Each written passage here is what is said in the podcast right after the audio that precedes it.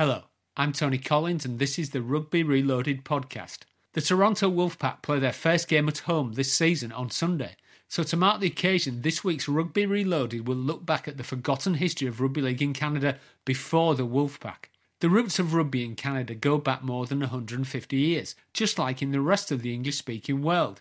A short lived football club was formed in Montreal in July 1865, but the first permanent organised club were the Hamilton Tigers, who were established in Ontario in 1869.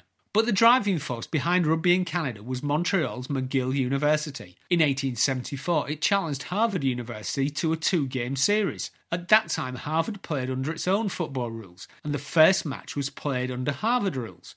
However, the second match was played under rugby rules, and interestingly, it was also played 13 players aside. The success of this game caused the Harvard men to abandon their own rules and embrace rugby, and that ultimately led to the development of American football. By this time, rugby was arguably the most influential sport in Canada. Rugby also had an important impact on the early rules of ice hockey. According to Canadian historian Michel Vigneault, the first set of ice hockey rules drawn up by the father of the sport, James Creighton, stated that the puck could not be passed forward and that when the puck went out of bounds, it had to be brought back into play with a type of line out. Indeed, most of the players involved in the first recorded game of indoor ice hockey in Montreal in 1875 were rugby players from McGill University. But, as in America, the official rules of rugby union were questioned by Canadian rugby players. A Football Association of Canada was formed in 1872 to draw up an agreed set of rules for Canadian clubs to follow. However, the scrum quickly became a controversial part of the game, and many clubs in Canada started to play a version of rugby without a scrum, and this evolved over the next 20 years into what is today Canadian football. And if you want to know more about the development of Canadian football, take a listen to episode 32 of Rugby Reloaded. The Canadian football game gradually reduced the size of teams to 14 players and eventually 12. Goals were reduced in value and tries increased.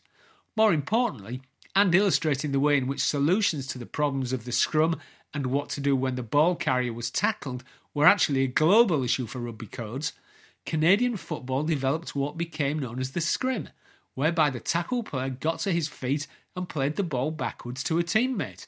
This predated by a couple of decades many characteristics of rugby league's play the ball. So Canadian football set off down the path that rugby league would also go down in the future. In evolutionary terms, the two sports are close cousins. But off the pitch, the Canadian game was still resolutely amateur, and this meant that there was absolutely no possibility of it linking up with rugby league in Britain. Its sporting philosophy remained the same as rugby union, but its sporting practice was more like rugby league. However, rugby league did make one very fleeting appearance in Canada in October 1907 when a Northern Union rugby club was set up in Strathcona, a district of Edmonton in central Canada. But because the other rugby clubs in the region only played rugby union, the Strathcona club was forced to switch to union rules just to get a game. The next recorded appearance of rugby league on Canadian soil took place in September 1928 when the Great Britain Lions played two exhibition games in Vancouver and Montreal on their way home from tour in Australia and New Zealand. Nothing happened as a result of these matches. There was no follow up whatsoever.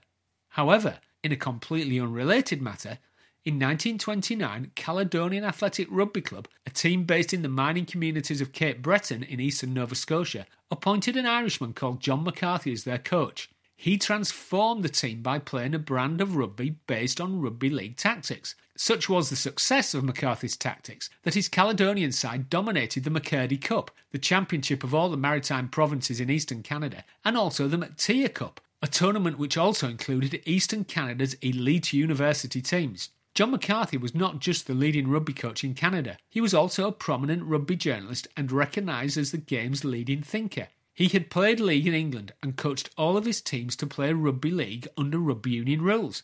As the Canadian rugby historian Doug Sturrock wrote in his magnificent book It's a Try The History of Rugby in Canada, McCarthy demanded that all players in his teams, whether they were backs or forwards, could run, pass, tackle, and avoid a tackle.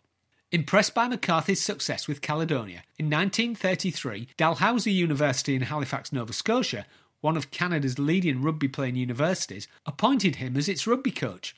McCarthy switched Dalhousie's internal matches to rugby league rules and transformed the fortunes of the university rugby union side. However, The outbreak of World War II in 1939 undermined the strength of rugby in eastern Canada, which became a vitally important region for the war effort in the North Atlantic. Canadian football was played extensively in the Canadian Army and Navy, and the entry of America into the war in 1941 also brought American football.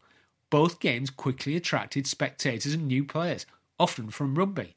Desperate to recover rugby's popularity, in October 1943, the Halifax Rugby Union in Nova Scotia made the momentous decision to switch to rugby league. In November 1943, a letter arrived at the Rugby Football League offices in Leeds from John McCarthy telling the RFL that the maritime provinces had decided to convert to rugby league. He asked the RFL to send copies of the rules to Canada and, perhaps with a sense of relief, told RFL Secretary John Wilson that there is no game to best rugby league. It was the middle of World War II and there was little that the RFL could do to support the Canadians. But in 1946, the rugby strongholds of Nova Scotia New Brunswick and Prince Edward Island kicked off the first full Canadian Rugby League season. The new game was quickly hailed as a success, having, in the words of the Halifax Herald newspaper, speeded up play and eliminated much that was deadly dull under the old rugby union code.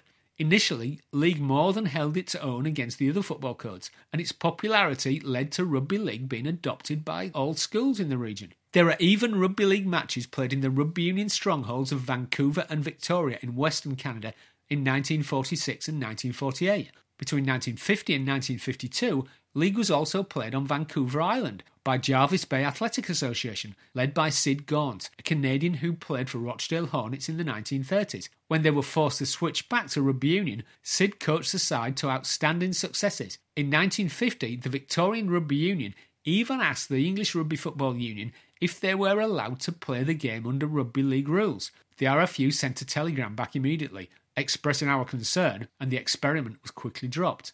Despite this encouraging start for rugby league, Canada in the post war years was very different to the interwar years when rugby had thrived. The growth of radio and then television brought Canadian football into homes across Canada, offering a sport that, along with ice hockey, symbolised Canadian national identity at a time when the link with the British Empire was breaking down.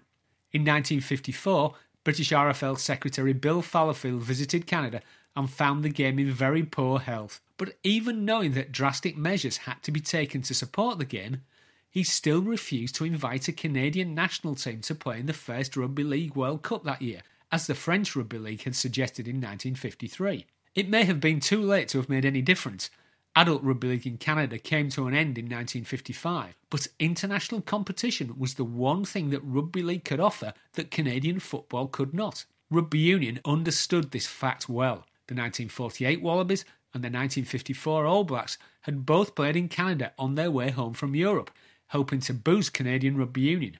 In contrast, no touring rugby league team ever stopped off in Canada in the 1940s or 1950s. Despite the death of adult rugby league in Canada, the game still thrived in schools and universities until the mid 1960s. Even elite private schools played the game. Almost unbelievably for a sport with such a working class image as rugby league, King's Collegiate School in Windsor, Ontario, the oldest private school in the English speaking world outside of Britain, were school rugby league champions in 1958 and 1959. In the winter of 1961, St John's School of New Brunswick toured England. Unfortunately, it was a notoriously bad winter, but St John's did play one match at Stanningley, where a photo of the team could be seen in the clubhouse for decades, and also as a curtain raiser match before the 1961 Boxing Day derby between Castleford and Featherstone Rovers. It wasn't until 1969 that rugby league finally ceased to be played in Canadian schools. So by 1970, rugby league in Canada had essentially died. It flickered briefly back into life in the 1980s when a short lived tri state league was set up and Canada played sporadic internationals throughout the 1990s, most notably in the 2000 Rugby League Emerging Nations Tournament. But in 2010, the Canada Rugby League was established and the game began to take root once more. Four years later, plans for a Toronto team were announced, and in 2017, the Toronto Wolfpack played its first ever match. John McCarthy, the Irishman who did so much to establish rugby league in Canada in the 1930s and 1940s, would have been a very proud man indeed. Let's hope his dreams are fulfilled and that rugby league can finally throw off its reputation as the sport that never misses an opportunity to miss an opportunity. I hope you've enjoyed this episode of the Rugby Reloaded podcast. If you want to follow me on Twitter, my name is at Collins Tony, and if you want to dig a bit deeper into the history of rugby and the other football codes, take a look at the Rugby Reloaded website at www.rugbyreloaded.com. Until next week, thanks for listening.